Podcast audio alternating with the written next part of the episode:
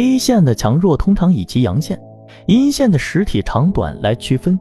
强弱表达一次为点板、涨停、光头、光脚、带帽、阳线、大阳线、中阳线、小阳线、弱阳线、十字星、弱阴、小阴线、中阴线、大阴线、光头、光脚、点板、跌停。黑线结构分为三种：上涨结构、下跌结构和整理结构。上涨结构高点不断抬高，低点不断抬高，简言之有新高无新低；下跌结构低点不断被刷新，高点也不断下移，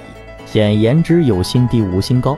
整理结构即不属于单边上涨，也不是单边下跌，股价在一个区间内上下震荡。上涨结构又可简单的分为缓涨和急涨，特征就是股价不断给新高不给新低，或者高点不断的抬高，低点也随之不断的抬高。下跌结构同样也可以分为缓跌和急跌。